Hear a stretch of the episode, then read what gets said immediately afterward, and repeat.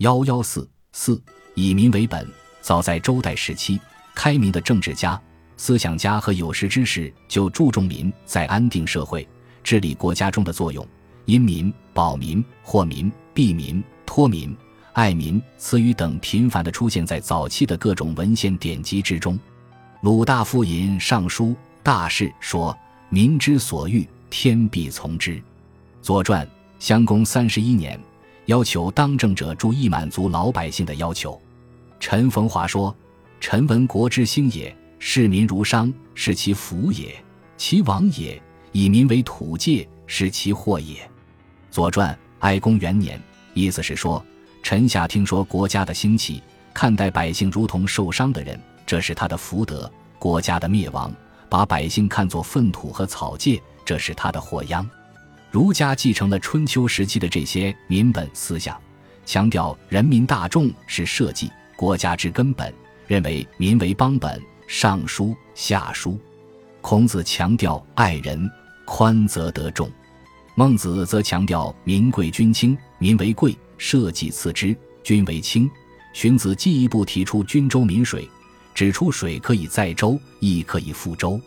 荀子在《王止》中说：“传曰：君者，舟也；庶人者，水也。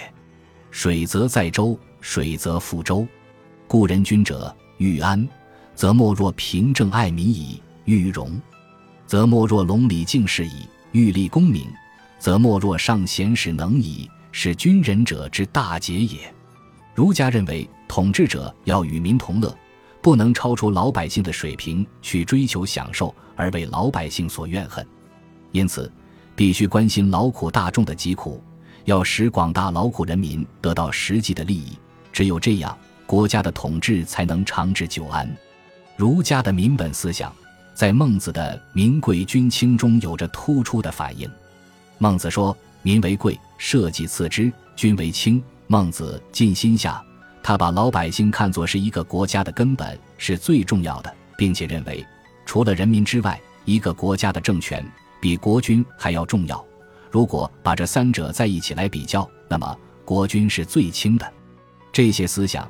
也可以说是儒家从政治上看到了人民的重要。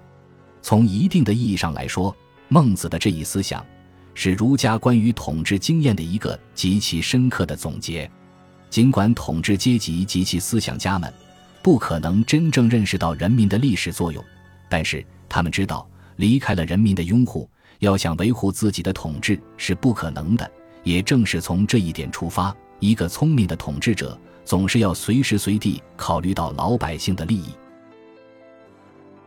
本集播放完毕，感谢您的收听，喜欢请订阅加关注，主页有更多精彩内容。